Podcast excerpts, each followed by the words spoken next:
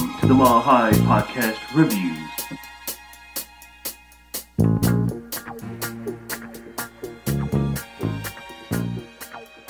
What's up, everybody? Welcome to another edition of the Mile High Podcast Reviews.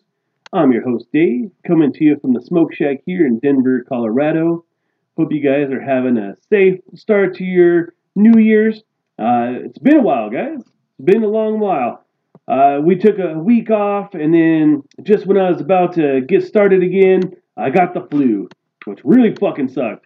But feeling better now. But if you hear me coughing a bunch, uh, I apologize in advance. But that shit was terrible.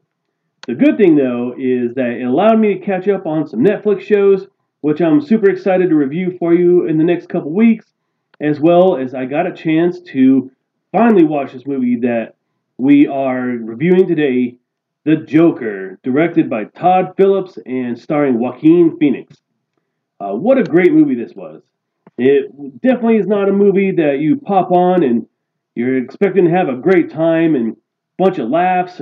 No, this movie is super gritty, it's dark, super fucking depressing, but it's a great movie. Just an absolutely great movie.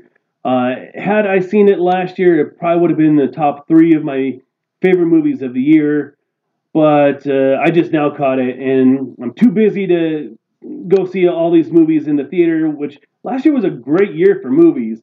But uh, I finally got to see it at home, and uh, it was a stellar movie. So, uh, once again, it's directed by Todd Phillips. If you have seen The Hangover, then you've seen his work. Uh, he actually he was in The Hangover. If you remember, the the Wolf Pack were uh, about to head down for their night of shenanigans, and there was a dude going down on his girlfriend in the in the elevator. Uh, that was actually Todd Phillips. See, there you go. I'm coughing already. Um, starring Joker stars Joaquin Phoenix, who uh, definitely needs to eat a cheeseburger after this movie, but he's a vegan, so I guess it has to be an impossible burger, which kind of defeats the purpose. But uh, uh, he took this role super seriously. He lost like 40 something pounds by like not eating anything. Uh, super skinny. Uh, he just looks like he's a man on the verge of mental breakdown. So, like, if you hear a lot of reports about how crazy Joaquin Phoenix is in real life, then it's probably not too far away from the truth. Excuse me. So let's get into the Joker a little bit. Uh, Joaquin Phoenix plays a dude named Arthur Fleck. Uh, he is he lives with his mom in Gotham City. And first of all, that's one of the coolest things about this movie is it's it's a, definitely a DC movie. It's set in Gotham City, but it feels more like a Martin Scorsese movie. Which, if you know Todd Phillips at all, he's a, a Martin Scorsese disciple. So it, it really feels like you're watching a gritty Martin Scorsese movie, but instead of like New York City, it's Gotham City, and instead of you know big time commissioners and big time uh, like Ed Koch from New York, the mayor of New York, you have Thomas Wayne, and you get to meet Bruce Wayne. Uh, you, it's really kind of neat to see how Todd Phillips had enough balls to make this movie. So Joaquin Phoenix plays Arthur Fleck, this dude who is just racked with mental illness, and really, this movie is not just a supervillain origin story. It is more of a uh, a character study about a man who is facing mental illness. He has a history of violence against him in the past, a, a history of abuse against him in the past. Uh, he has an overbearing mother. Um, he's poor, and so he has to rely on government assisted mental health uh, assistance.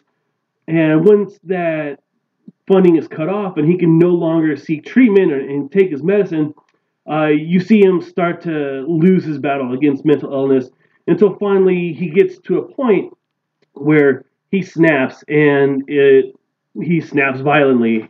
Uh, he one thing I really love about this movie. Let me kind of go down that rabbit hole of mental illness. Well, his laugh. He Joaquin Phoenix has a great laugh, a great Joker laugh, um, and it's not because he's happy and he's enjoying misery or anything like that he has like a Tourette's syndrome kind of uh, illness, and that is what kind of gets him into trouble. He's trying really hard to control this twitch, this laugh of his, and it gets him into trouble.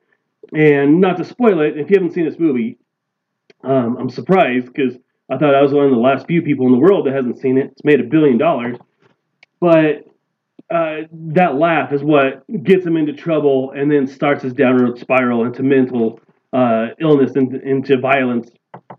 So Joaquin Phoenix he pulls off this character study of this man who's fighting so hard against his demons, but it's a, a losing battle, and there's no way that he can he can win this battle against his demons. Uh, and you you really want to try hard, or you really want to feel bad for him, and you really want him to succeed and uh, to be able to fight these demons and uh, not be miserable because you see just how shitty his life is, and you see how what kind of a shitty upbringing he's had, and you really pull for him, and then he starts committing these acts of violence, and you see how this these acts of violence end up being his salvation. It gives him purpose. Uh, he all he wants to do is uh, be adored by people, and instead of being loved for being a, a funny comedian or being a silly clown, all of a sudden there's throngs of people in Gotham who are just so uh, upset with the system and the status quo of the uber rich, of the Thomas Wayne and uh, the elite looking down upon the poor, where Arthur Fleck is, and then you're you're having this uh, battle, this like, hey, I know what the Joker's doing is wrong, or what Arthur Fleck is doing is wrong, but you can kind of see where they're coming from. And he really gets off on the fact that people now see him as a symbol. And that's what helps him ultimately break this chain of mental illness and is that these acts of violence, people misperceive it as him standing up to the rich man, but really it's he just snapped in a moment of mental rage. And so uh, he gets off on how many people are following him now. He commits one crazy act of violence, which happens probably about an hour into the movie, maybe a little bit less, and all of a sudden, all of Gotham starts wearing these Joker masks, and all of a sudden, he's the leader of a movement, which this is all he ever wanted to be was loved and adored. Uh, Joaquin Phoenix, I cannot say just how great that dude was. Uh, just you can see the pain in his eyes and whenever he goes into these laughing attacks and he you know that he doesn't want to be laughing and you know that's going to get him into trouble and he's trying so hard and you you feel like he is he's actually afflicted with this Tourette syndrome kind of uh, ailment you and you feel for him. You really want him to stop and you really want him to to get better but then you're also there's a part of you that's like, I want to see this dude turn into a Joker and start fucking smoking fools. Um, so I mean, Joaquin Phoenix absolutely deserves his Golden Globe win and his Oscar nomination. Uh, I've seen a bunch of the movies that are nominated for the uh, Academy Awards and a bunch of the actors nominated for uh, the Best Actor nod. And so far he's been the best one, and I definitely think he's going to win it because he was absolutely fantastic.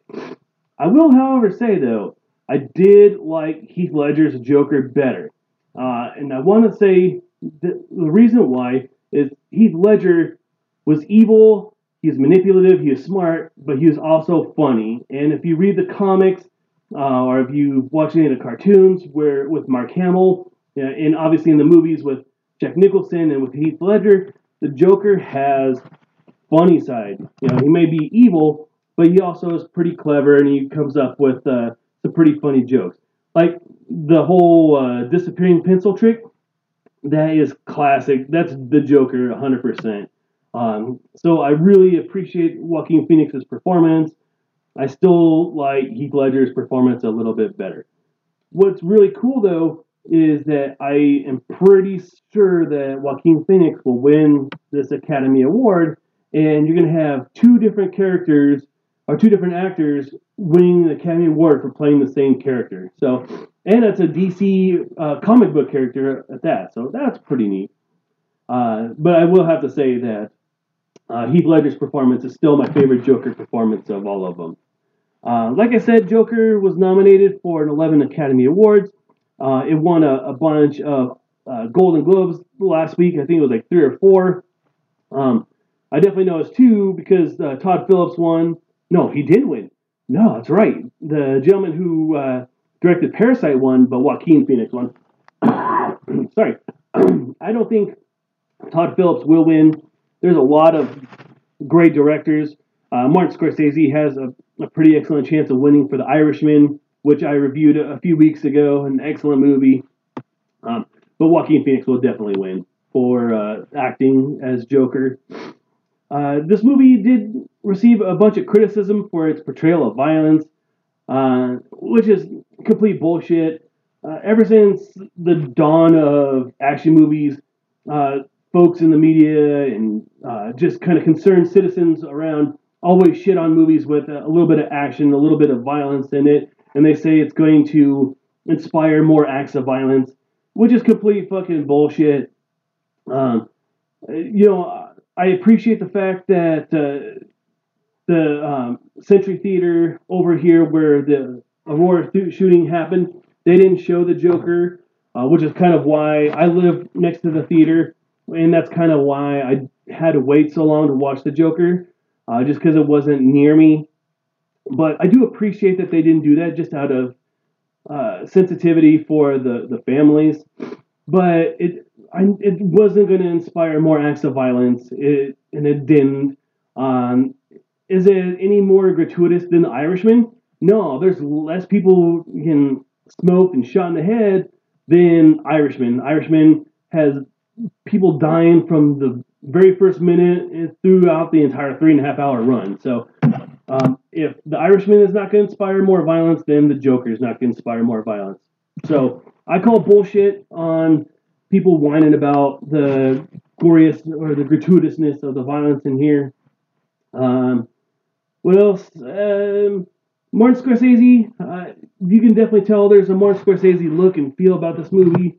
Uh, Todd Phillips loves Scorsese, and he definitely made uh, a movie to represent a Scorsese kind of movie. But Martin Scorsese said that he's not going to watch it because he's kind of anti comic book movies.